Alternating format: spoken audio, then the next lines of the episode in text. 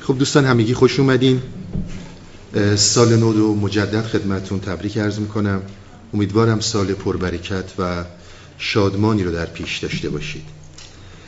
جلسه بهاری ما که در خدمتتون هستیم، حقیقتش ما 3 سال پیش بحثی رو شروع کردیم در رابطه با مرگ، دیدگاه عرفای ما در قبال مرگ. اینها این همه از مردن صحبت میکنن، منظورشون چی هست؟ بحث خیلی مفصلی بود، بیش از شاید 15 جلسه رو گرفت. 2 تا جلسه اصلی داشت در شروع برنامه ها که متاسفانه به دلایلی این نتونست بره روی سایت، برای اینکه توی ضبط و اینا اشکال پیدا کرده بود. این جلسه شروع رو ما با بحث مرگ در عرفان شروع می‌کنیم. داستان توتی و بازرگان هست، داستانی هستش که فکر می‌کنم همگی در طول دوران مدرسه این داستان رو شاید چندین بار خوندیم و یا شنیدیم. داستان بسیار پر مغزی هست در رابطه با بیان کردن مسئله مرگ و ارتباط مرگ با عشق. من قبل از اینکه وارد داستان بشم یه مختصری خدمتتون عرض کنم راجع به صحبتایی که کرده بودیم. در عرفان ما علل خصوص مولانا عمده ترین پله وصال رو که انسان بتونه وصل بشه به حقیقت وجودی خودش مرگ میدونه. اینها یک بیانی رو برای مرگ دارن که قصد من اینه که اینو امشب توضیح بدم. احتمالاً جلسات بعد رو هم در پی خواهد داشت. ببینید، اگر دوستانی در جمع ما هستن که حتما هستن که در مسیر خودشناسی، در مسیر عرفان تلاش زیادی کردن و بسیار سالهای عمر رو در این مسیر گذاشتن، اما حس میکنن که نتیجه‌ای ازش نگرفتن، مولانا این رو باز میکنه برای ما. میگه اصل همه چیز مردن بود، ولی متوجه این نکته نشدی. در دفتر 6 ابیاتی رو داره که ربط پیدا میکنه به این داستان. من خیلی کوتاه خدمتون میگم. جان بسی کندی و اندر پرده ای، زان که مردن اصل بود ناورده ای. میگه خیلی زحمت کشیدی، خیلی جون کندی، سالها در مسیر تصوف و مراقبه حرکت کردی، اما هنوز تو پرده ای، پرده ها برات نریخته، برای اینکه اصل مردن بود و تو نمردی. تا نمیری نیست جان کندن تمام، بی کمال نردبان نایی ببام. میگه تا نمیری هیچ اتفاقی نمیفته. شما تا وقتی که به اوج نردبان نرسید نمیتونید به پشت بام وارد بشید. بعد برای این که ذهن انسان بلا فاصله به دنبال این نره که یعنی چی من باید بمیرم، مردن منظورتون چیه، شما چی دارید میگید، یعنی انسان باید بمیره تا واصل بشه، این رو از نظر دور نداشته. خودش خیلی راحت توضیح میده، نه چنان مرگی که در گوری روی. میگه منظور من اون مردنی نیستش که فکر کنی باید بری تو گوری، مرگ فیزیکی منظور من نیست، مرگ تبدیلی که در نوری روی. منظور من از مردن مرگی که تو تبدیل میشی به نور، تبدیل میشی به چیز دیگه. منظور من به این نیستش که جسماً به طور فیزیکی معدوم بشی. نه چنان مرگی که در گوری روی، مرگ تبدیلی که در نوری روی. مرد بالغ گشت آن بچگی بمرد. میگه زمانی که شما بالغ شدید، زمانی که به سن بلوغ رسیدید، بچگی مرد، تبدیل شدید. از زمانی که کودک بودید، مثلا شیرخوار بودید، این شیرخوارگی مرد و انسان تبدیل شد به کسی که غذا میخوره، دیگه نمیتونه به اون شیرخوارگیش برگرده. یک دوره‌ای بود، یک زمانی بود که تبدیل شد به چیز دیگه. مرد بالغ گشت آن بچگی بمرد، رومی شد سبقت زنگی سترد. میگه وقتی که سفید شد، اون رنگ سیاهی ازش رفت. پس در نتیجه صحبت ما در رابطه با مرگی هست که اینها عمده ترین دلیل وصل درونی میدونن و به صراحت هم به ما توضیح میدن که ما اصلا منظورمون به این نیستش که شما فیزیکی در گوری برید، اصلا این نیست.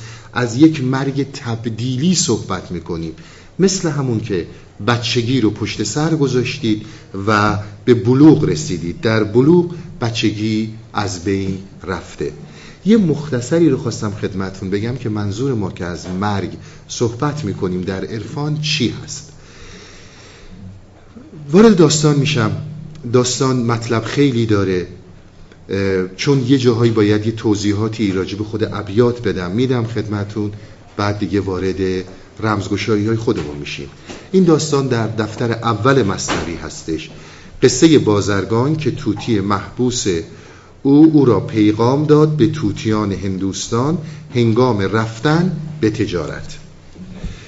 بود بازرگان و او را طوطی، در قفس محبوس زیبا طوطی.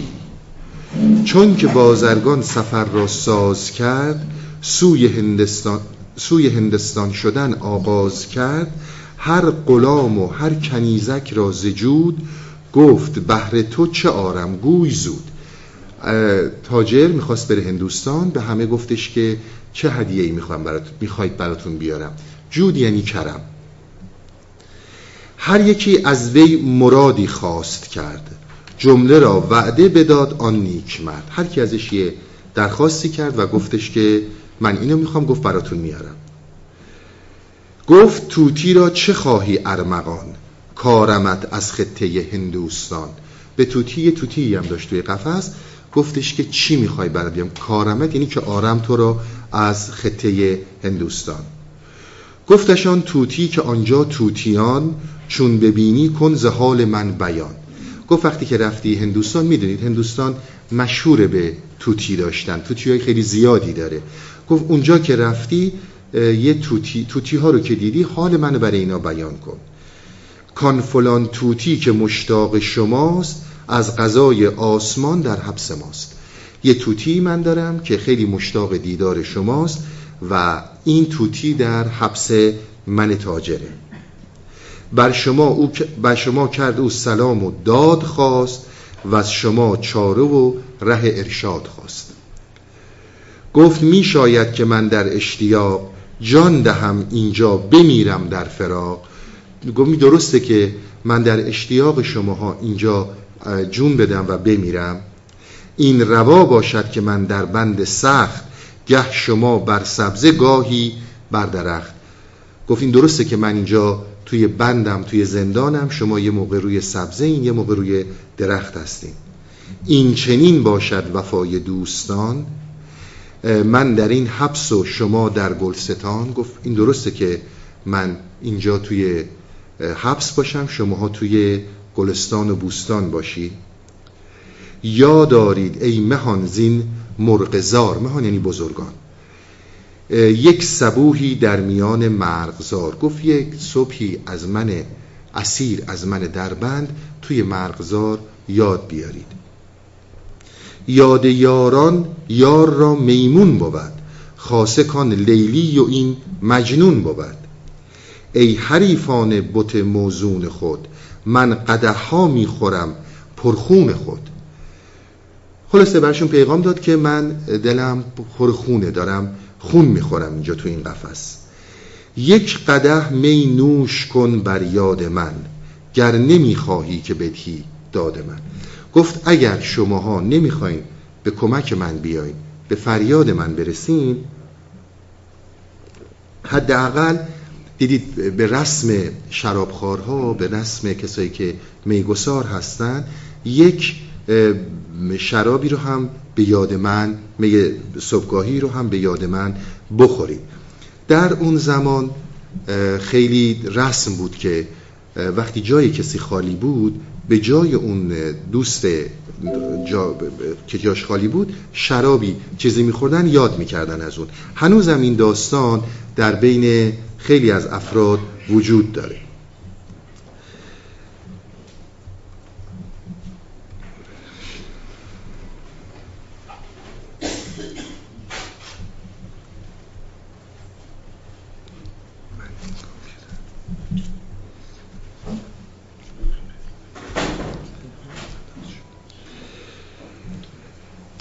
یا به یاد این فتاده خاک بیز، چون که خوردی جرعه‌ای بر خاک ریز.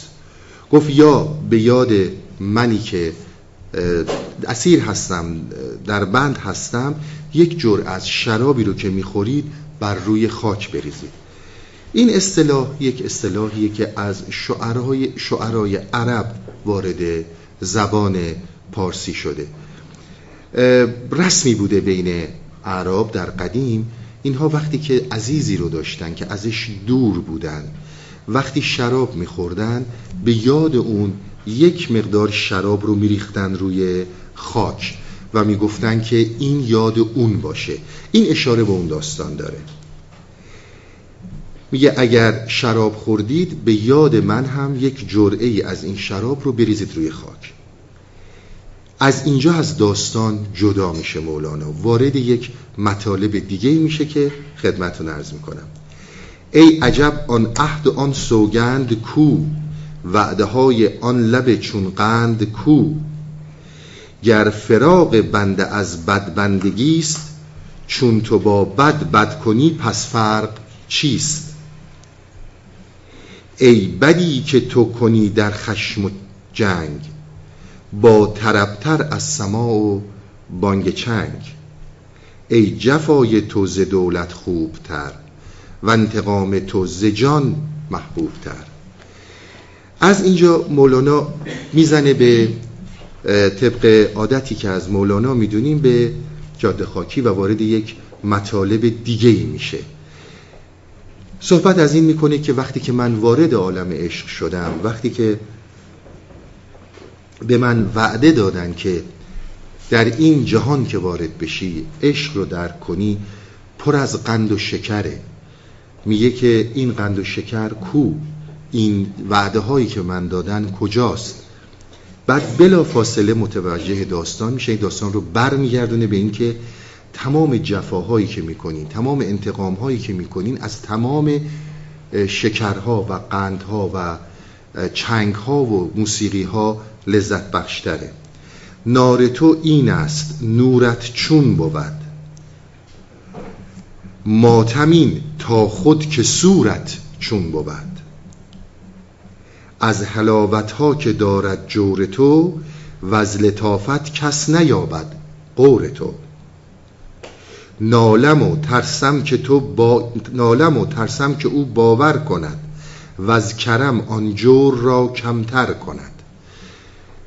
میگه این رنجته، این ماتمته. اگه قرار باشه سور داشته باشی و جشن داشته باشی، اون موقع چه خواهی کرد؟ میگه میترسم ناله کنم و این جوری که رو منه کمتر بشه.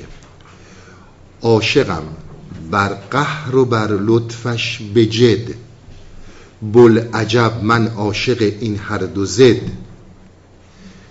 این شاه بیت این قسمت از داستان هستش. عاشقم بر قهر و بر لطفش بجد، بلعجب من عاشق این هر دو زد. والله ار زین خار در بستان شوم، همچو بلبل زین سبب نالان شوم. این عجب بلبل که بگشاید دهان، تا خورد خار را با گلستان. این چه بلبل این نهنگ آتشی است، جمله ناخوشها ز عشق او را خوشی است. عاشق کل است و خود کل است او، عاشق خیش است و عشق خیش جو. این تا اینجا که اومدیم توی داستان یه مقداری توضیح داد که یه آقای تاجری میخواست بره هندوستان، از توتی خودش پرسید که چی برات بیارم، گفتش که میری اونجا سلام منو برسون، بگو من در حبسم در بند قلم، چجوری میتونم از اینجا نجات پیدا کنم. این داستان رو مولانا گفت و وارد یک بحثی شد. ببینید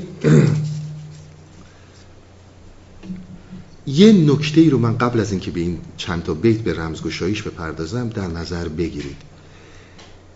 درک یک سری مسائل همیشه یک حالتهای درونی داره. یعنی شما اگر میخواید یک چیزی رو درک کنید باید تا یه حدودی توی اون حال باشید. اگر توی اون حال نباشید کلمات چیزی رو عوض نخواهد کرد. دوستان همه تجربه این موضوع رو کردن. دیدید اگر یک زمانی در مقابل انسانی قرار گرفتید، خانومی بودید در مقابل آقایی یا آقایی در مقابل خانومی، وقتی که دلتون باهاش نبوده، وقتی که اون ارتباط رو با این آدم نداشتید، حتی اگر گفته دوستتون دارم، عاشقتون هستم، چندشتون شده، چون این ارتباط درونی رو با این نداشتید. حالا اگر برعکس داستان یک ارتباط درونی وجود داره، چششی به کسی دارید، حتی وقتی که نمیگه نگاهتون میکنه، از 1000 کلمه براتون زیباتره. این نکته رو در نظر داشته باشید که باید با اون دل و آشنایی درون با بعضی از مسائل رو در رو شد. عمدتاً وقتی که ما گوش میدیم، گوش دادن ما از پشت دیوارهای تعصبه، از پشت دیوارهای روانشناختی متفاوته. خیلی به این موضوع دقت کنید. ما با مقاومت گوش میدیم، ما با درک به داستان توجهی خیلی جاها نمی کنیم. شما اگر قرار باشه که موضوعی رو درک کنید، در وهله اول از دیوار تعصبها و عقاید باید گذشته باشید و الا مطالبی رو که اینها میگن نمیشه درک کرد. علتش پیچیده بودن مطالب نیست، کلمات ساده است، ساده سعی کردن بیان کنن. مهمترین موضوع اینه که دیوار مقاومت وجود داره، نمیخوام گوش بدم. وقتی که با تعصب به یه موضوعی گوش میدید، به هر موضوعی، نمیتونیم ما حقیقت اون داستان رو درک کنیم، برای اینکه در پشت تشریح، تفسیر، موجه جلوه دادن و یا محکوم کردن ما قرار داریم. من قبل از اینکه این داستان رو باز کنم خدمتون، شما عمدتاً میدونید در عرفان به ما خیلی پیشنهاد میکنن که خرد رو فرا راه خودتون قرار بدید، باید با خرد جلو برید. ما عمدتاً خرد رو درست توجه بهش نمی کنیم. ما خیال میکنیم خرد یعنی همون عقل جزوی، ما خیال میکنیم خرد یعنی داشتن سواد زیاد، ما حتی تصور میکنیم خرد یعنی تجربه‌ای در یک موضوع داشتن. من خرد رو خدمتتون عرض میکنم از نظر عرفان ما که اینها بیشترین نظری که دارن نسبت به خرد چی هست و این خیلی راهگشاست، برای همه جای زندگی راهگشاست. تو هر راهی بخواید برید، از بیزینس گرفته تا خانواده تا اجتماع تا برسیم به مسائل درونی و عرفانی، شما زمانی که به یک موضوعی نگاه میکنید از پشت دیوار مقاومت، این مقاومت به هر دلیلی که هست مانع میشه از درک صحیح شما از اون واقعیت، اون واقعیت چه درونی باشه چه بیرونی باشه. شما زمانی که میخواید یک موضوعی رو توضیح بدید، چه برای خودتون، یعنی میخواید موجهش کنید و یا میخواید محکومش کنید، در حقیقت درکی رو که نسبت به اون دارید دچار اختلال میشه. زمانی که انسان با واقعیت روبرو میشه، چه این واقعیت درونیه چه این واقعیت بیرونیه، به اون صورتی که واقعیت هست، نه به اون صورتی که من تشریحش میکنم، من موجهش میکنم، من محکومش میکنم، بدون اینکه دستخوش حالتهای درونی من باشه. اون ابتدای خرده، اون آغاز خرده. شما زمانی که با یک موضوع رو در رو میشید، وقتی که با این موضوع از دریچه‌ای رو در رو میشید که واقعیت رو میخواید درک کنید بدون هیچ تحلیلی، اون جوری که اون واقعیت هست، نه اون جوری که شما میخواید باشه، این ابتدای خرده و این کاملا درونیه، این کاملا در انسان هست، نه احتیاج به سواد داره، نه احتیاج به تجربه داره. فقط اون دانسته ها، اون مقاومت ها باید ریخته شه. شما وقتی که یک چیزی رو اونطوری میبینید که هست، در آن میتونید درکش کنید. برای درک این موضوع احتیاج به یک ذهن خلاق وجود داره، احتیاج به یک قلب منعطف وجود داره.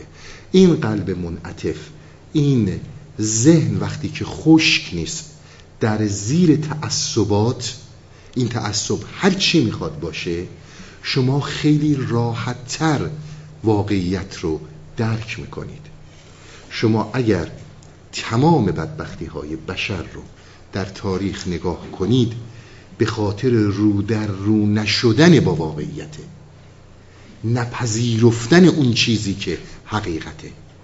شاید بعضی خیال میکنن خرد یعنی که اصلا باور نکنی چیزی رو، در صورتی که دیدن هر چیزی به اون صورتی که بدون اینکه دستخوش حالتهای من بشه، درک مستقیم اون آغاز و ابتدای خرده، راهیه که انسان رو به خرد میبره.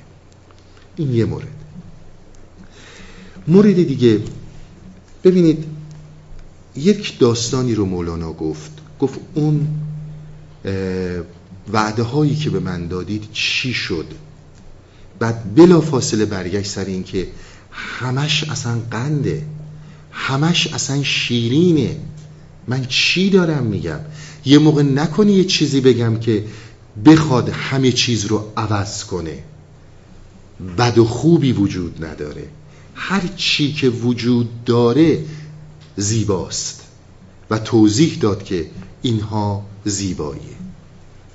این دو تا مورد رو داشته باشین تا وارد بحث مرگ با هم بشیم. ببینید، یک نکته‌ای هست و اون اینه که در زندگی، من بارها خدمتتون عرض کردم، ما تو این جلسات اون چیزی رو که صحبت میکنیم چیزهایی که تجربه کردیم، هممون تجربه کردیم، ما کاری به استدلال نداریم. ببینید، در برخورد با جهان هستی و در برخورد با اجتماعات و حتی در برخورد با خیلی از مسائل، ما غیر از این 5 حسی که داریم چاره دیگه‌ای که نداریم، در این که شکی نداریم. ما تنها راهی که داریم با دنیای بیرون مرتبط میشه این 5 حسه و با استفاده صحیح از این 5 حس ما اومدیم و یه مقداری سعی کردیم در طول تاریخ بشر زندگی بشر رو راحت تر کنیم. اختراعات واسه همین بوده، اکتشافات واسه همین بوده، علوم برای همین بوده. امروز هم که ما اینجا هستیم، بسیاری از این استفاده از این علم حسی و علم عقلی که داشتیم به ما کمک کرده که بر زندگی و بر طبیعت تا یه حدود زیادی مسلط بشیم، غیر از این که نیستش که. اما یه نکته این وسط وجود داره، هر کاری که ما کردیم از یک طرف زندگی رو راحت تر کردیم، از چند طرف زندگی رو سخت تر کردیم. یک طرفش رو درست کردیم، چند طرفش رو خراب کردیم. یه چیزهای آسایش آورده و همون اون چیزها باعث عدم آسایش ما شده.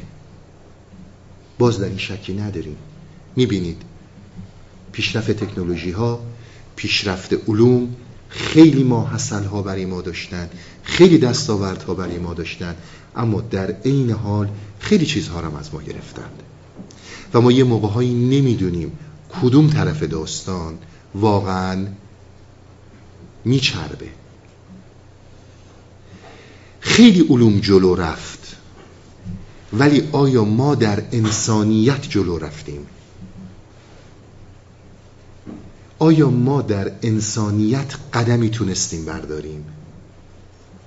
آیا از نظر درون و پیشرفت آدمیت جوامع بشری تونستن پیشرفتی بکنن به نسبت دستاوردهای علمیشون؟ عملا میدونیم همچون چیزایی نیست. خشونت ها بیداد میکنه در جوامع بشری. از یک طرف در اسارت این حس هستیم، از یک طرف چاره‌ای جز این نداریم. از یک طرف یه طرفش درست میکنیم، یه طرفش خراب میشه. یه طرف رو درست میکنیم، چند طرف خراب میشه. در حقیقت یه جورایی مثل این که یه بازیه که آدم در خیلی جاها جلو میره و در خیلی جاها نه تنها جلو نمیره بلکه عقب‌تر میره. در خیلی روابط، در خیلی خشونت‌ها، در خیلی مسائل انسانی ما واپس رفتیم به جای اینکه جلو بریم. من فکر میکنم بهترین توضیحی رو که میشه برای این داستان داد خود مولانا داده و خیلی زیبا برای ما باز کرده که در عین حال چاره‌ای نداری. ببینید شما هر چیزی رو میخواید بفهمید باید با این فکر بفهمید و جز این که چاره‌ای ندارید، غیر از اینه. ولی در عین حال این همه این به ما میگه که آقا سراغ فکر نرید، از فکر توی این مسیر درون شناسی فرار کنید. فکر راهتون رو میزنه، دنبال فکر نرید. تا وقتی که در اسارت فکر هستید در درون حرکتی نخواهید کرد. و از یک طرف دیگه همه چیز ما در دست این فکره.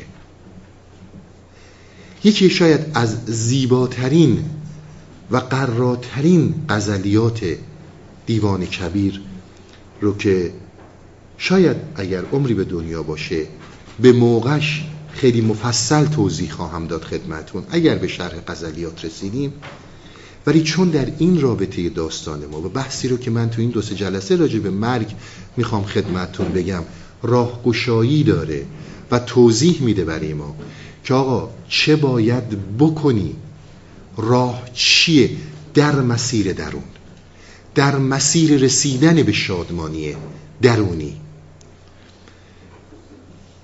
خیلی جاها با هم که صحبت میکنیم سوالاتی که میاد صحبت اینه که ما در یک مظلومیتی قرار گرفتیم. از یک طرف در اسارت مطلق فکر هستیم، بدون این احساسات، بدون این 5 حسی که داریم هیچ اتفاقی برامون نمیفته، ولی در عین حال مستقل از اینها باید عمل کنیم تا به درون برسیم. یعنی چه بکنیم؟ ببینید چی میگه. اینهایی هم که من خدمتتون تو این جلسه عرض میکنم مقدماتیه برای ورود به داستان که داستان از داستانهای خیلی اساسی مثنوی هستش، در رابطه با یکی از کلیدی ترین نقطه ضعف هایی که ما داریم برای رهایی از نفس. داد جارویی به دستم آن نگار، گفت کز دریا برانگیزان غبار. داد جارویی به دستم آن نگار، گفت کز دریا برانگیزان غبار. مگه میشه از دریا غبار بلند کنید؟ جارویی به دستتون داده، جارویی به دست انسان‌ها داده و گفته از این دریای هستی غبار بلند کن. اون جارویی که در دست ماست که ما در روی این دریا داریم غبار برمی‌انگیزیم، همین پنج حس ماست، همین فکر ماست که در دست ماست و غباری رو بلند کردیم بر روی دریای هستی. اون چیزی رو که میبینیم فقط این غباره و جز این غبار چیز دیگه‌ای نمیتونیم ببینیم.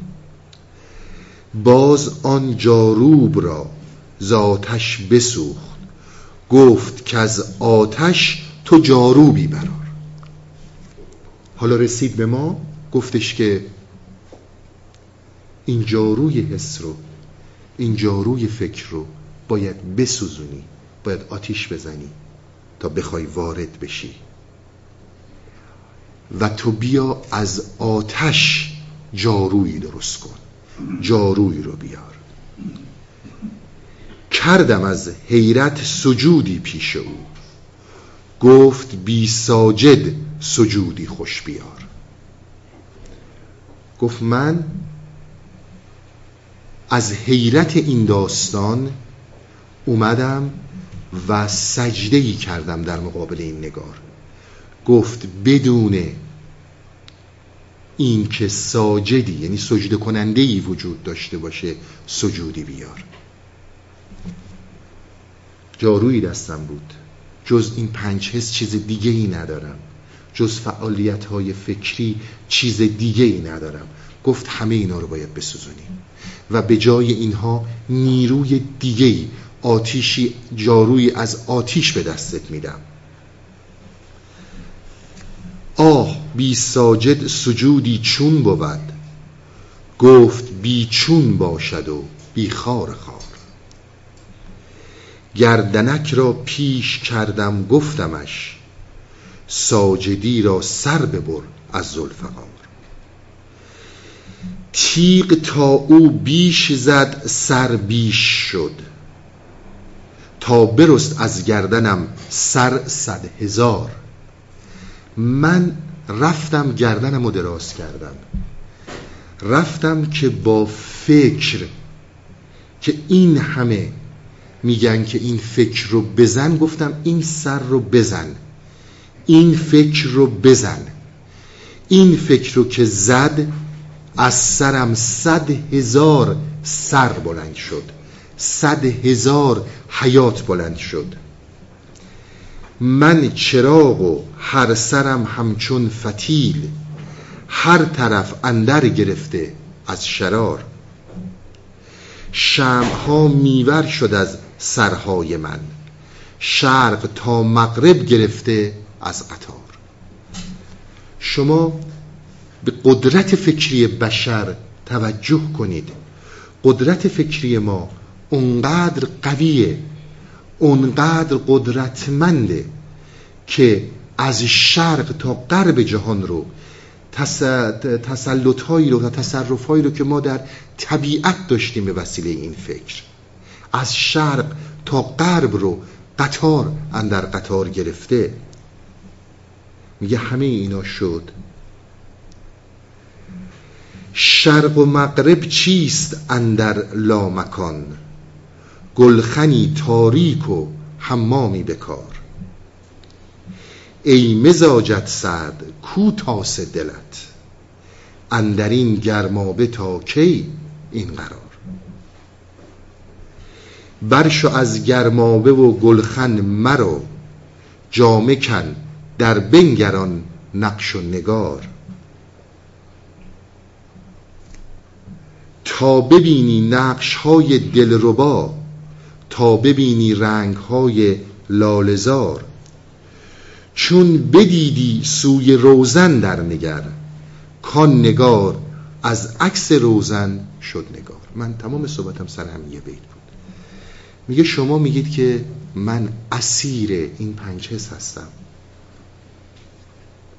من اسیر فکر هستم، هر چیزی رو باید با این فکر بشناسم، چاره‌ای ندارم جز این که با فکر برم جلو.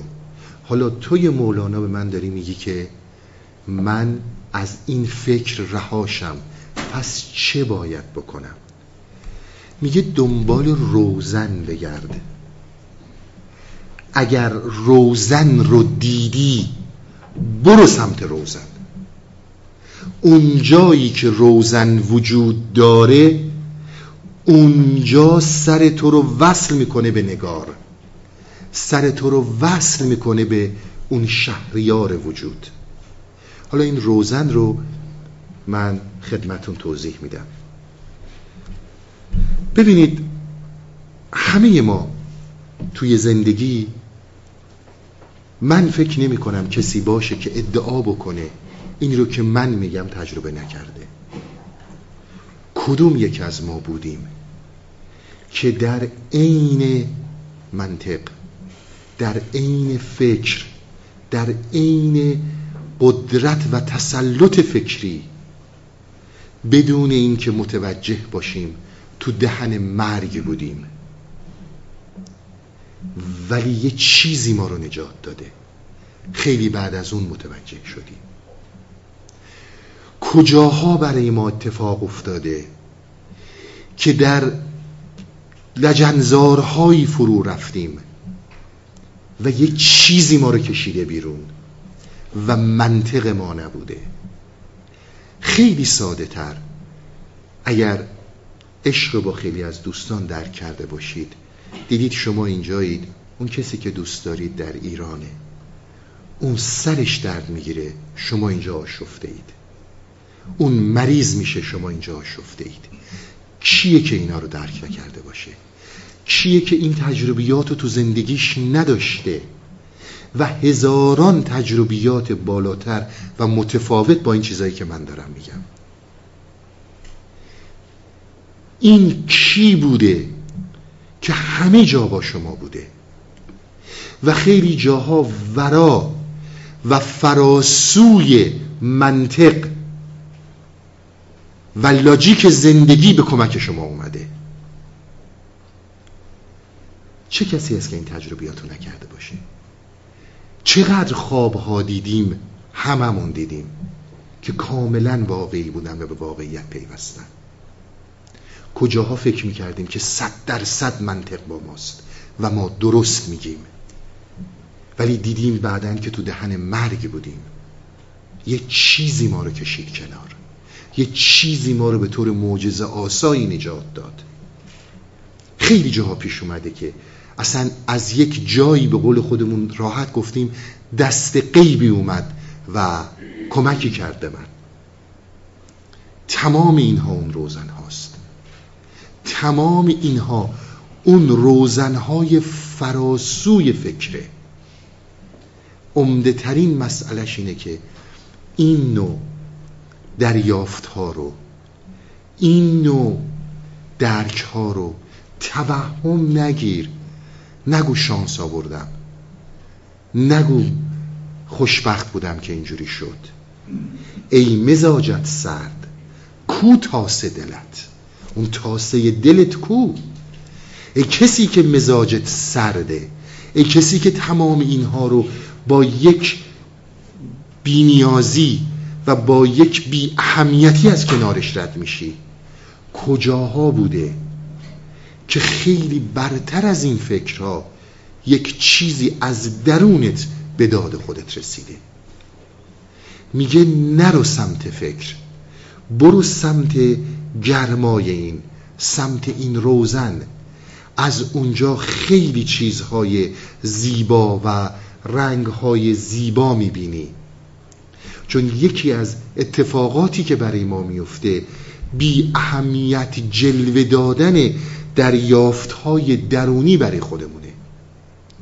ما خیلی جاها سعی میکنیم به خودمون دروغ بگیم، سعی میکنیم راحت از کنار این رد شیم که آقا بلای بزرگی بود من رد شدم و طوری رد شدم که دست من نبود، خوابی دیدم، اتفاقی افتاد. کدوممون هستیم که در زندگیمون این چیزا رو تجربه نکرده باشیم؟ اینها همون روزن هاست. میگه به این روزن ها پشت نکن.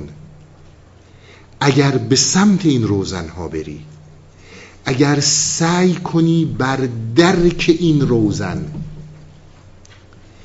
بر درک این روزن تو سعی کنی، راه برات باز میشه. درک این روزن چجوریه؟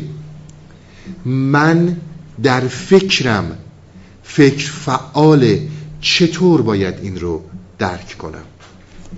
خرد رو فراسوی راه خودت کن. خرد یعنی روبرویی با واقعیت، بدون تحلیلش، بدون موجه کردنش، بدون محکوم کردنش. واقعیت به اون صورتی که هست، روش نظر نزار. در داستان و در ابیاتی که در این چند بیت این غزل داره، یک راهنمایی بسیار بزرگ میکنه. خواهش میکنم خیلی عنایت کنید. این بحث هایی رو که من این چند دقیقه رو که صحبت کردم، برای اینکه این نکته رو برسم و بتونم باز کنم، من با جرأت خدمتتون عرض میکنم که تمام ما این نوع تجربیات رو داشتیم، کم و بیش از اینجور تجربیات بسیار داشتیم، فقط ازش فرار کردیم، مزاجمون سرد بوده، تاسه دل رو نبردیم پیش این روزنها. یعنی چیکار کن؟ گفتیم با واقعیت روبرو بشیم، به اون صورتی که واقعیت هست، نه اونطوری که من دلم میخواد باشه.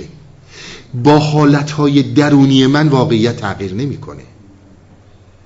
اما یک نکته دیگه رو در این ابیات بهش گوشزد میکنه، برای اینکه بتونی روزن رو بگیری، ببینی روزن چی هست. ما همیشه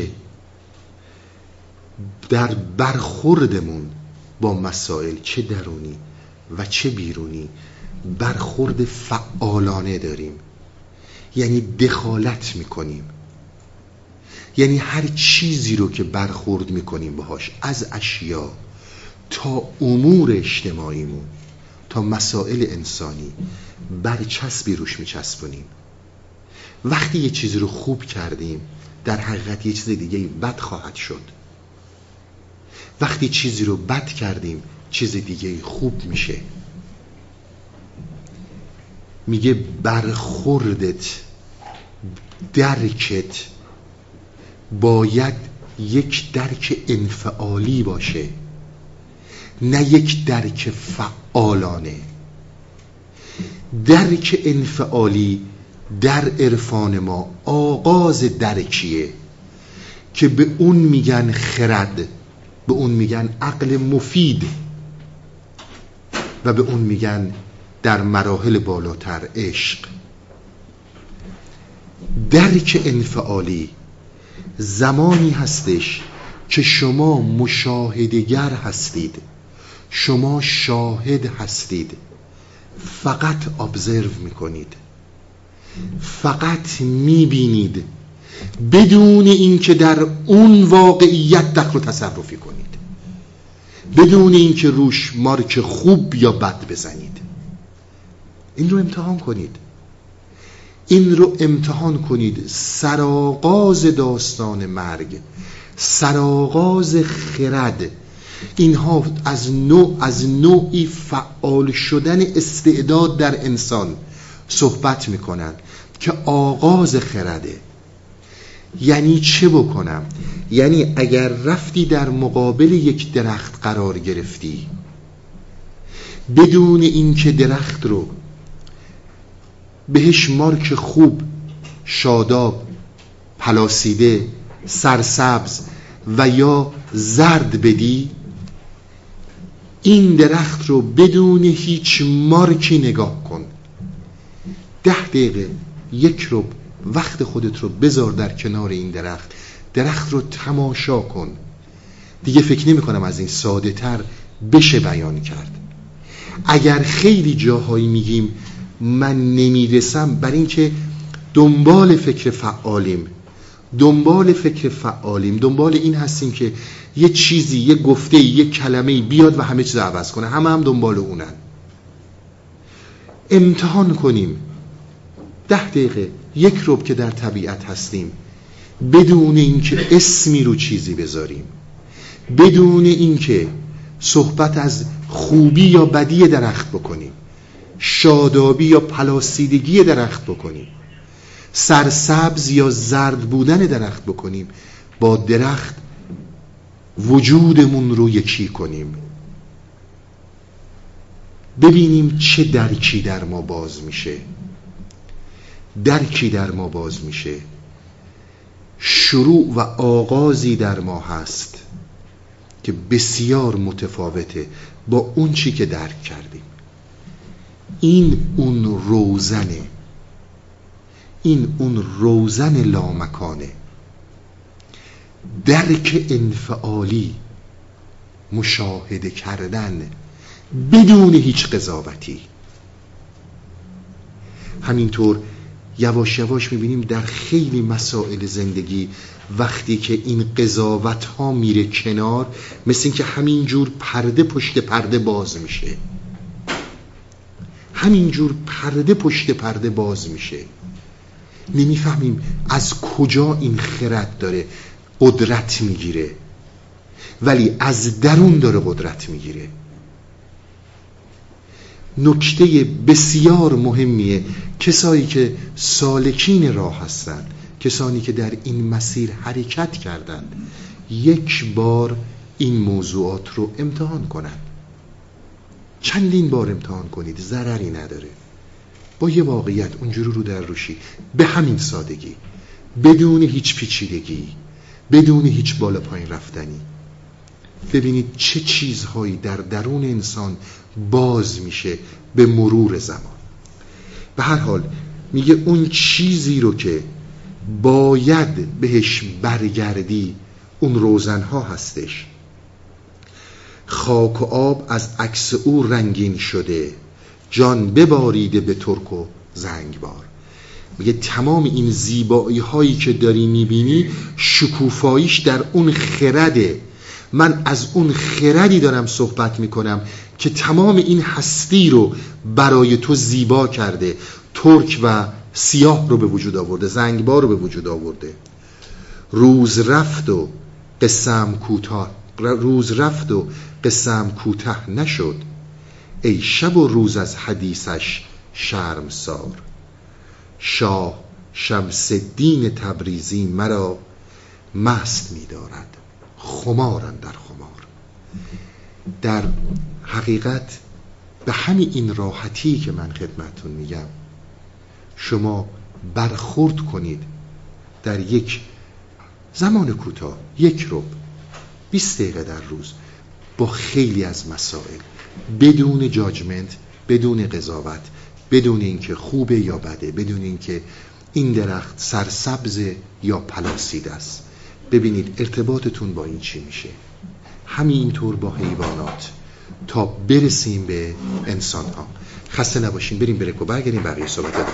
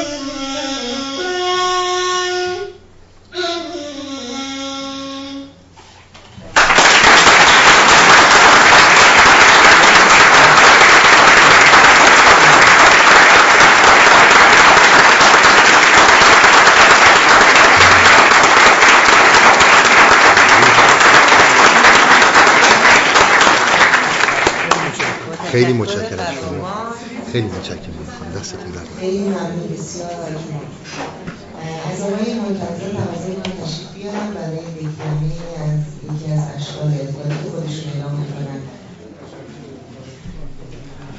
تشریف بفرمایید.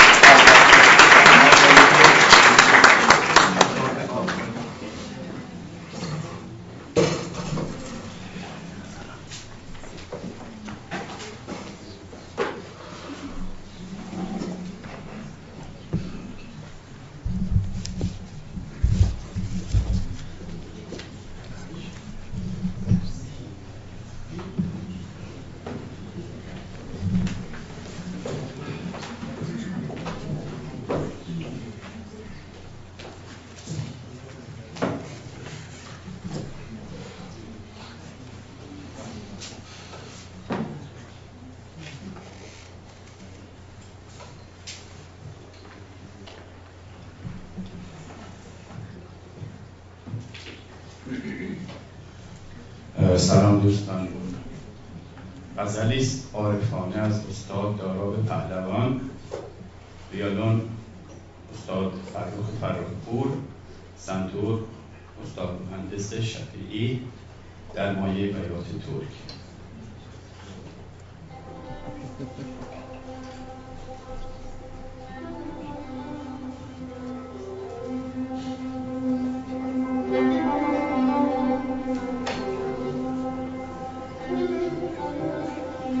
کاش میشد غزلی عارفانه از آوای دل.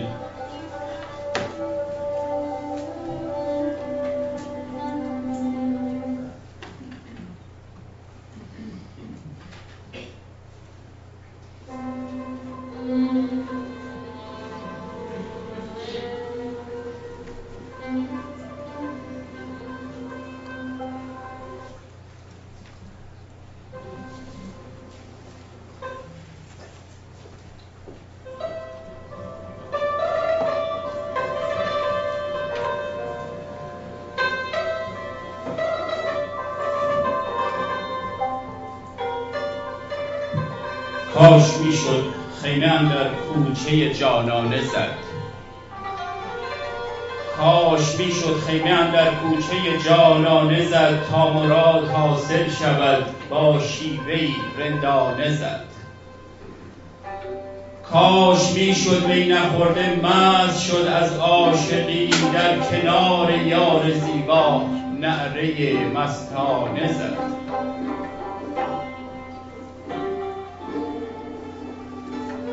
کاش میشد از نگاه چشم مستی مست شد، از لب میگون ساقی ساغر و پیمانه زد.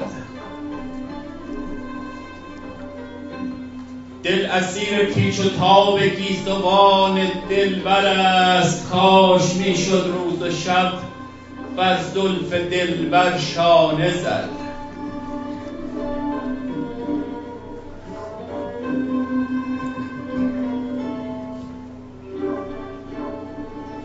شمع را باید ملامت کرد از عاشق کشی، کاش میشد مرهمی هم بر پر پروانه زد.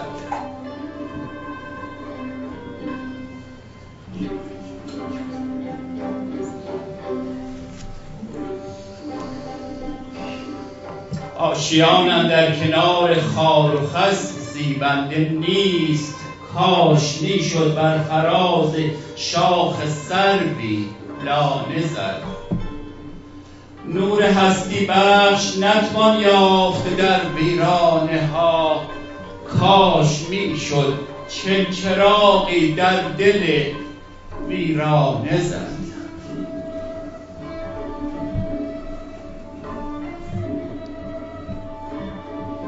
نور هستی بخش نتوان یافت در ویرانه ها، کاش میشد چل چراغی در دل ویرانه زد. حرف عاقل نیست دلخواه و پسند ناکسان، کاش میشد حرف حق در نقش یک دیوانه زد. کاش میشد حرف حق در نقش یک دیوانه زد. رنگ و نیرنگ و ریا در دوستی نامردمی است، کاش میشد اندر این سودا قدم مردانه زد.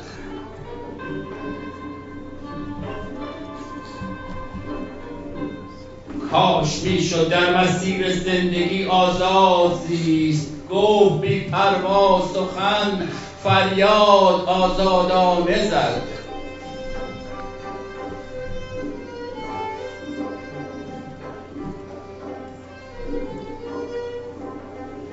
خانه دل صاحبی دارد که دور از چشم ماست، خانه دل صاحبی دارد که دور از چشم ماست. کاش میشد حلقه‌ای بر درب صاحب خانه زد.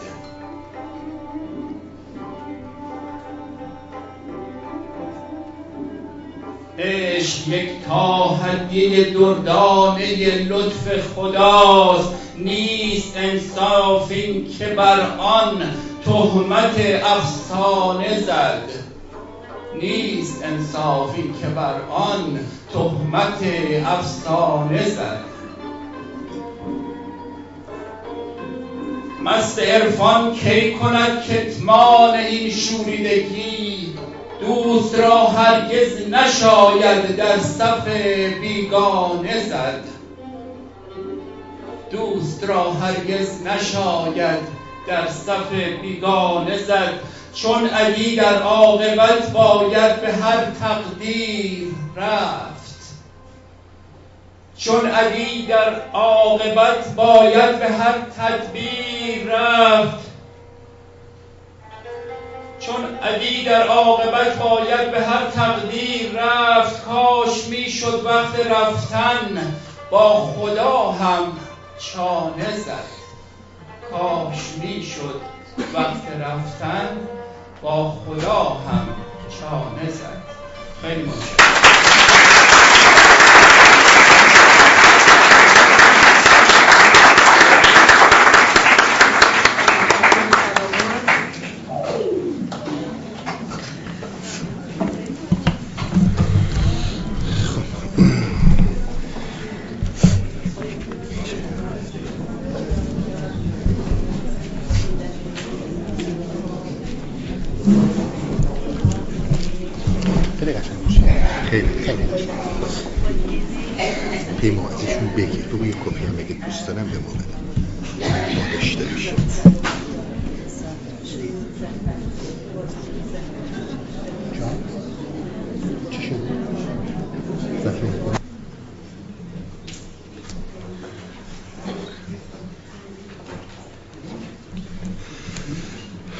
خب دوستان عرض کنم خدمت شما که در قبل از بریک من سعی کردم تا اونجایی که میشه مقدمه چینی کنم برای صحبت‌هایی که تو این یکی دو جلسه آینده راجبش صحبت خواهیم کرد.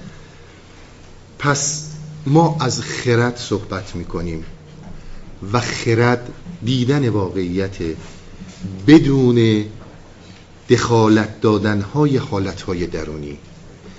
رسیدن به این نقطه کار کمی نیست.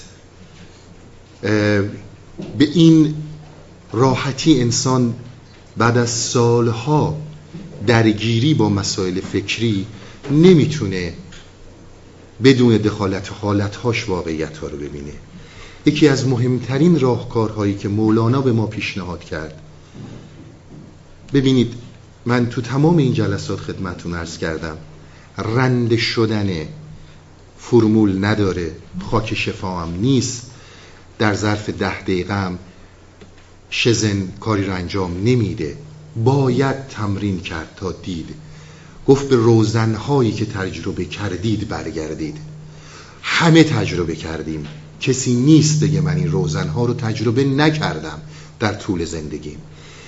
و به ما گفتش که شما با درک انفعالی به شکوفایی چیزی میرسید به نام خرد، به شرط اینکه از برچسب ها دست بردارید. تمرینشم من خدمتون گفتم با یه درخت شروع کنید. خیلی نتیجه بهتون میده. امتحان کنید، چیزی از دست نمیدید. مارک رو بردارید از رو داستان. شما برای اینکه بتونید حقیقت یک واقعیت رو درک کنید مجبورید، ناچارید ذهنی بسیار سریع و قلبی منعطف داشته باشید. چون بعد از یه مدتی که این تمرین ها رو و تمرینات دیگه که البته خب راجبش خیلی ها صحبت کردیم و خب البته مسائل عملی هست، من منکر اون نیستم، ولی اینها خیلی مهمه، متوجه میشید که هیچ چیزی در جهان ثابت نیست، هر چیزی در حال تغییره. فقط شما میتونید حقیقت واقعیتی رو در آن درک کنید. این تمام صحبت هایی بود که من خدمتتون کردم. ما چاره‌ای نداریم، اسیر در فکریم، فکر ما ریشه در احساسات ما داره، یکی از دلایل اصلیش و عمدش احساس پنج حس انسانه، دلایل ژنتیکی داره، دلایل تربیتی داره، تمام اینا رو قبلا صحبت کردم خدمتتون. اما اون چیزی که به شما کمک میکنه که در این مسیر قدم بردارید یه مقداری تمرینه که انسان یاد بگیره قضاوت نکنه. قضاوت نه فقط در اجتماع انسانی، در طبیعت هم نکنه. بحث خوب و بد بودن رو برداره، ببینه درخت رو به اون صورتی که هست بدون اینکه مقایسه کنه با درخت دیگه‌ای که قبلا دیده، بدون اینکه مقایسه کنه با هیچ چیز دیگه‌ای، وجودش رو با وجود این درخت هماهنگ کنه. ببینیم راهنمایی‌هایی که اینها میکنن واقعیه یا واقعی نیست. آیا جریانی در انسان حرکت خواهد کرد به نام خرد یا نه؟ ببینید ما اگر بدون تحلیل نگاه کنیم به داستان‌ها میبینیم که همیشه یک سو فرد قرار داره و یک سو دشواری‌ها. ما منکر این نمیتونیم بشیم. این ربطی به هیچ اجتماعی نداره. در این کانادا همینه، در افریقا هم برید همینه، در آسیا هم برید همینه. یک سو فرده، یک سو مشکلاته. هر چقدر رفاه بیشتر و کمتره شاید نمیتونه خیلی از مشکلات رو تغییر بده. ما با این مشکلات درگیریم. یکی از مهمترین داستان‌هایی که وجود داره ما در این مشکلات کاری رو که انجام میدیم بر اساس فکر میریم در پشت سیستم‌های امنیتی قرار میگیریم. سیستم امنیتی دینه، سیستم امنیتی پوله، سیستم امنیتی مدرک تحصیلیه و خیال میکنیم که با اینجور چیزها ما میتونیم مشکلات رو سد کنیم. اما میبینیم عملا نمیشه، میبینیم در عمل نمیشه. شما ببینید چقدر تو این روزنامه ها میخونید که این پولدارهای بی حد و حساب بیشترین آمار خودکشی ها رو دارن یا ندارن، بیشترین آمار آلودگی به مواد مخدر و الکل رو دارن یا ندارن. نمیشه. در پشت پرده دین میریم که آرامش بگیریم، اما توجه نمی کنیم که وقتی دیگری و یا سیستمی به جای من فکر میکنه و داره به من القا میکنه من دیگه من نیستم، جزئی از اون سیستمم و اون سیستمی که داره من میبره. شما تمام سیستم ها رو ببینید، چه دینیش چه غیر دینیش، در طی این هزاران سال کدوم مشکل بشر حل شده. خیلی صادقانه صحبت میکنم خدمتتون.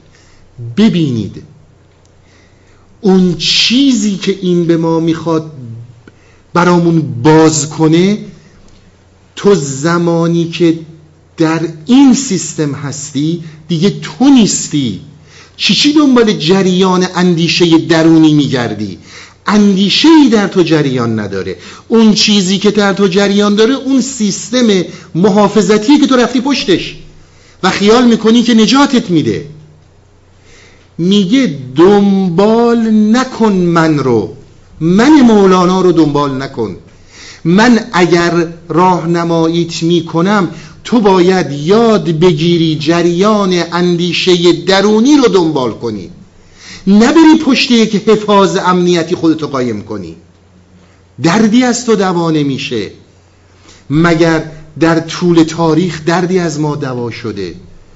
ببینیم خیلی از این تمامی این کتاب ها، چه مقدس چه غیر مقدس، ببینید چه دردی رو دوا میکنه از ما. اون چیزی که درد از تو دوا میکنه باید بری دنبال جریان اندیشه درونی، خردی که در تو نهفته است. برای درک این خرد مقاومت ها رو بشکن. اینقدر با رزیستنس در مقابل مسائل وای نایسا. شاید منی که اینجا نشستم چیزی رو برات گفتم به دردت خورد، ولو مخالف عقیدته، ولو مخالف اون چیزیه که اندیشه داری. به ما میگه جریان اندیشه درونی که همون خرده، زمانی جریان پیدا میکنه در تو که تو یاد بگیری حقیقت یک واقعیت رو دریابی. حقیقت یک واقعیت رو زمانی در میابی که بی‌طرفانه بدون دخالت دادن حالتهای درونی خودت. ببینید تمام بدبختی هایی که ما داریم در اجتماعات بشر به خاطر دخالت دادن حالتهای درونی ما برای درک واقعیت هست یا نه. میگه با ده وقتی که تو تماشاگری، وقتی که تو ابزرو میکنی، وقتی که تو داری نگاه میکنی به زندگی و جریان زندگی، در تو توانایی شروع میکنه به شکوفا شدن که اون اسمش خرده. بعد میبینی که بدون اینکه انباشته‌ای از دانش‌ها توی مغزت داشته باشی قادری به تشخیص و تمییز. چقدر صحبت میکرد که اگر پاکترین پاک‌ها باشی، ولی وقتی که این تمیز رو نداری هیچی به درد نمیخوره. پاک بودن یک پر پروازه، تمیز پر دیگه پروازه. ما که از عقل و خرد صحبت میکنیم منظورمون این جریان در انسانه. حالا ببینیم خودش چی میگه، چون با مردن بر حالتهای درونی و دخالت دادن اینها در درک شما واقعیت رو اونطوری میبینید که هست. این مقدمات برای ورود به این که آقا اساساً مرگ یعنی چی، بمیر، این همه میگه بمیرید بمیرید، چی رو میگه. بریم بقیه صحبت ها ببینیم که صحبت ها رو چی میگه. ببینید داستان توتی و بازرگان، من یه رمزگشایی کوچیکی خدمتتون بدم. بازرگان خود ماییم، فکر ماست، اندیشه ماست. من انسان نوعیم، تاجرم، بازرگانم. هیچ موقع برخلاف منافع خودم که قدم بر نمیدارم. یعنی حداقل سعی میکنم هر چیزی رو بریزم تو کفه ترازو، ببینم که چی به نفعمه چی به ضررم. حالا به اون اندازه‌ای که به عقلم میرسه سعی میکنم منافعم رو داشته باشم و سعی میکنم که از ضررها جداشم، دوری کنم. این معنی تاجری. توتی روان درونی خودته، توتی سرشت پاک انسانه. اونجایی که ما میخوایم روزن کنیم، این قفس رو باز کنیم و این سرشت رو بیاریم بیرون.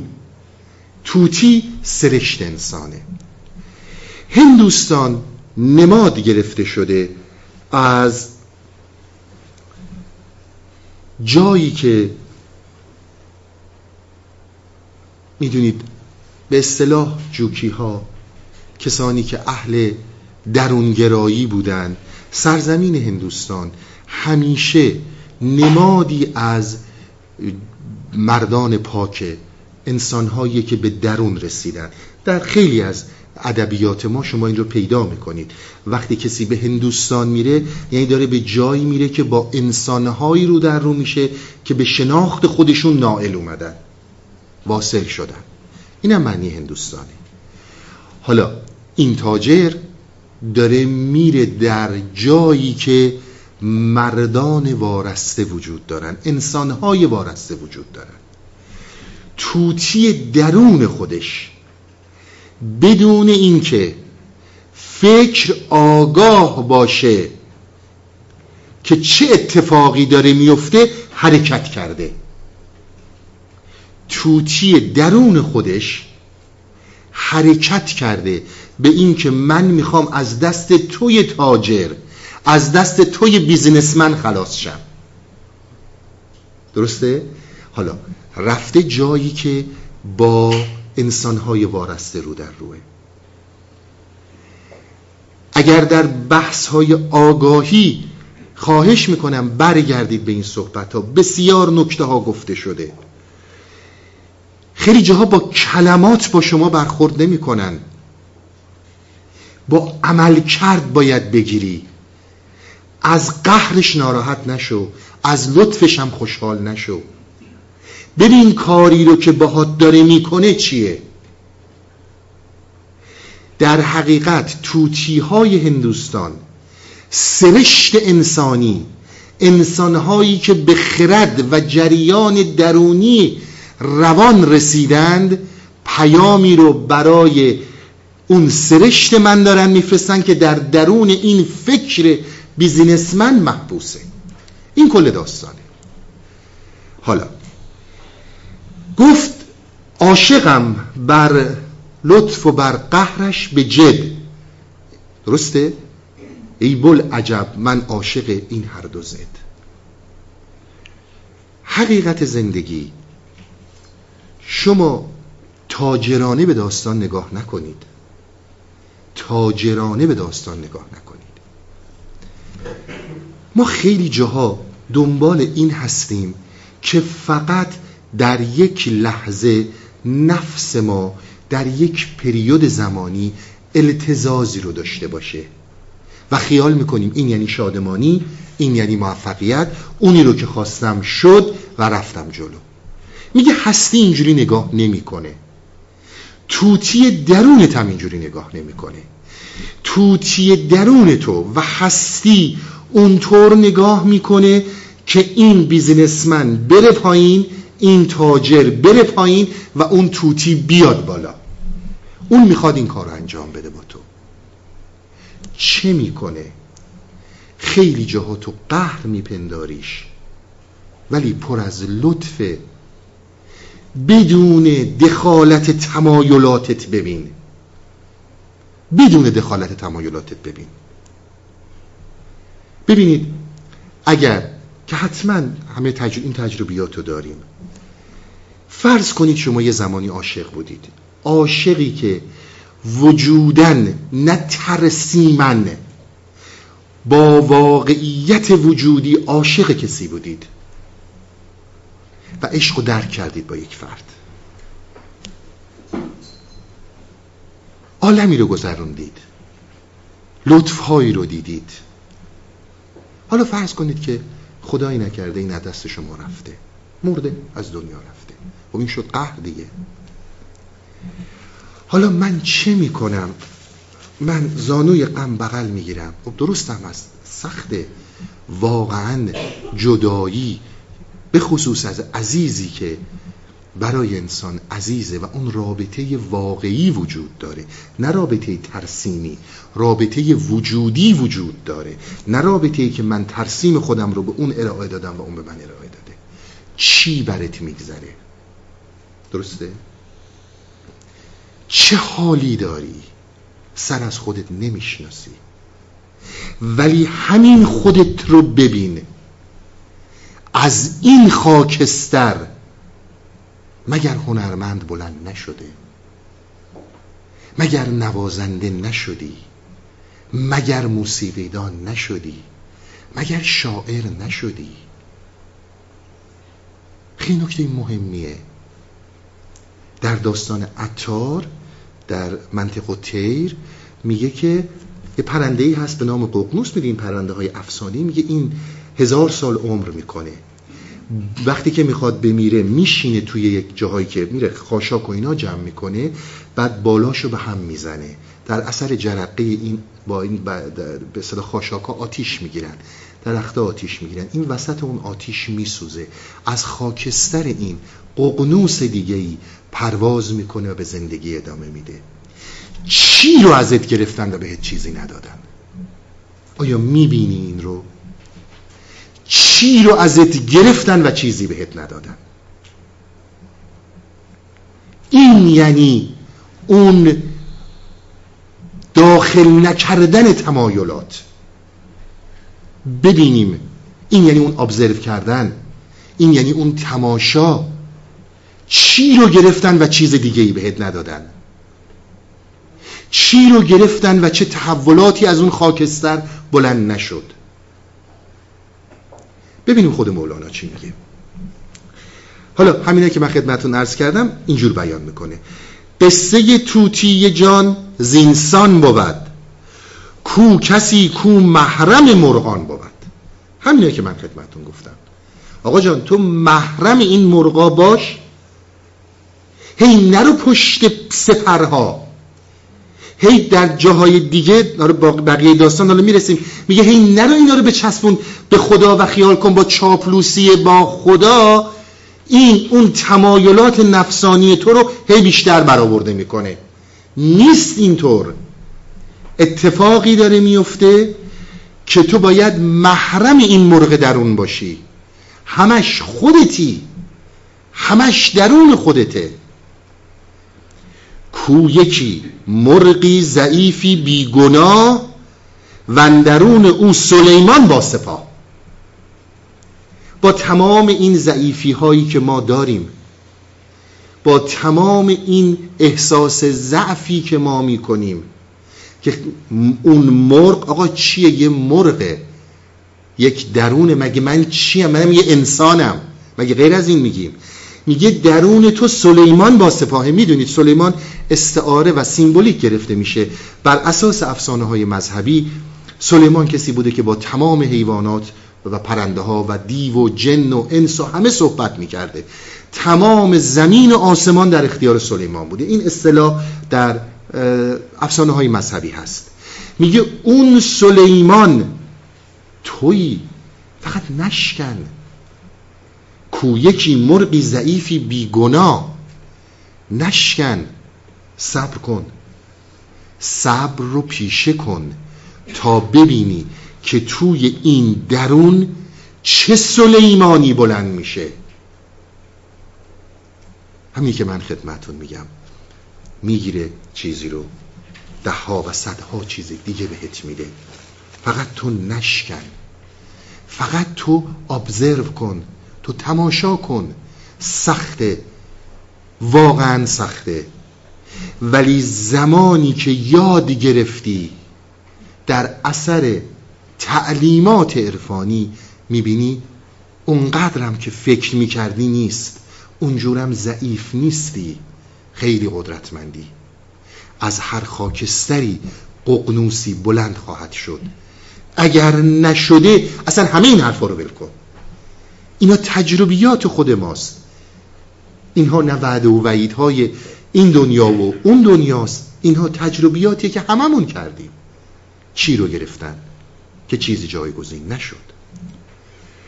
چون بنالد زار بی شکر و گله، چون بنالد زار بی شکر و گله، افتادن در 7 گردون غلغله. نه شکر بکن نه گله بکن. یعنی چی؟ ببینید کلن مولانا یکی زیاد اهل شکر نیست، نه اینکه اصلا نیست، کمتر میبینید، خیلی کمتر از بقیه عرفای ما میبینید. اهل گله و پشیمانی که اصلا نیست، میگه اون چیزی که در زندگیت اتفاق افتاده باید اتفاق میافتاده. من برای اینکه باز بکنم این صحبت رو، یه داستانی از خود مثنوی هست. میگه یه روزی مجنون میخواست بره لیلی رو ببینه. عشقی رو که به لیلی داشت رو در روش رو نگاه میکرد، چون انسان عاشق، انسانی که با یک موضوعی زندگی میکنه. من انشالله به موقعی که به بحث عشق برسم، چون تو این 4 ساله این همه مقدمه چینی کردیم که برسیم یه روزی بتونیم بحث عشق رو باز کنیم که اصلا عشق یعنی چی. انسان به رو در روش نگاه میکنه، به پشت بر نمیگرده. مجنون به جلو نگاه میکرد و حرکت میکرد. یه شطوری باهاش بود. این هرچی این شطوره رو داشت میکشید، شطوره یه کره‌ای داشت پشتش، هی بر میگشت، مواظب کره‌اش بود که گم نشه. مجنون اینو رها میکنه، به شطور میگه من با تو نمیام. شطور میگه چرا؟ میگه برای اینکه من چشم در جلو دارم، تو همش بر میگردی عقب، تو بر میگردی پشت سرتو نگاه میکنی. ما همش در حساب این تاجری که داره میره هندوستان هی چرتکه ها رو میندازیم. اینقدر ضرر کردم، اینقدر سود کردم، اینقدر فلان کردم، اینقدر اینجوری شد، اینقدر اونجوری شد. اونی که گذشته گذشته، دیگه بر نمیگرده. با شکر و بدون شکر و بدون گله حرکت میکنیم. و اگر تو بدون شکر و گله بری جلو، چون بنالد زار بی شکر و گله.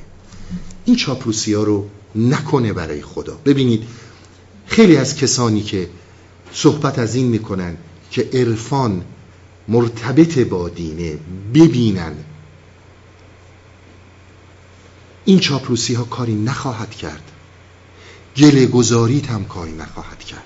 اما اگر این درک رو داشتی که بی شکر و گله، قطره اشک اومد اونجایی که مرغ فوران میکنه میاد بالا، اونجایی که تو نیستی، فکر نیست، تاجری که داره میره هندوستان نیست، اون هویت نیست، اون جاهای امنیتی که ما به عنوان ایدئولوژی ها و مکاتب و ادیان گذاشتیم نیست. اونجا تویی که داری گریه میکنی، اونجا تویی که نالت بلند شده.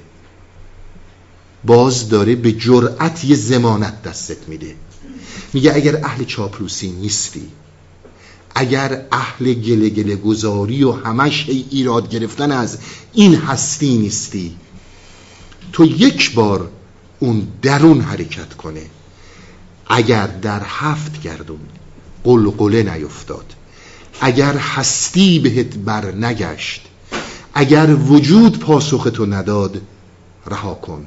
هرچی ما گفتیم بی خوده. شما هیچ کس پیدا نمی کنید با این ضمانت صحبت کنه. بارها خدمتون گفتم اینها رو باید تجربه کرد، اینها رو باید دید. اگر بر نگردی هی به پشتت، هی پشیمون نشی، هر اتفاقی افتاده لازم بوده افتاده، ولو ضرر کردی، گله چی میکنی؟ پشیمون چی میشی؟ ببین از اون خاکسترها چی بلند شده، امروز کجایی. اما فقط ببین. به قول خودش مولانا، حالا جاهایی میرسیم، میگه ما فقط 2 تا چشمیم، هیچ چی نیست، فقط این 2 تا چشم باشه. تو فقط ببین. اگر ببینی، با این دیدن خیلی چیزها تغییر میکنه. به هر حال چون بنالد زار بی شکر و گله، افتادن در 7 گردون قلقله. هر دمش 100 نامه 100 پیک از خدا، یا ربی زو 60 لبیک از خدا.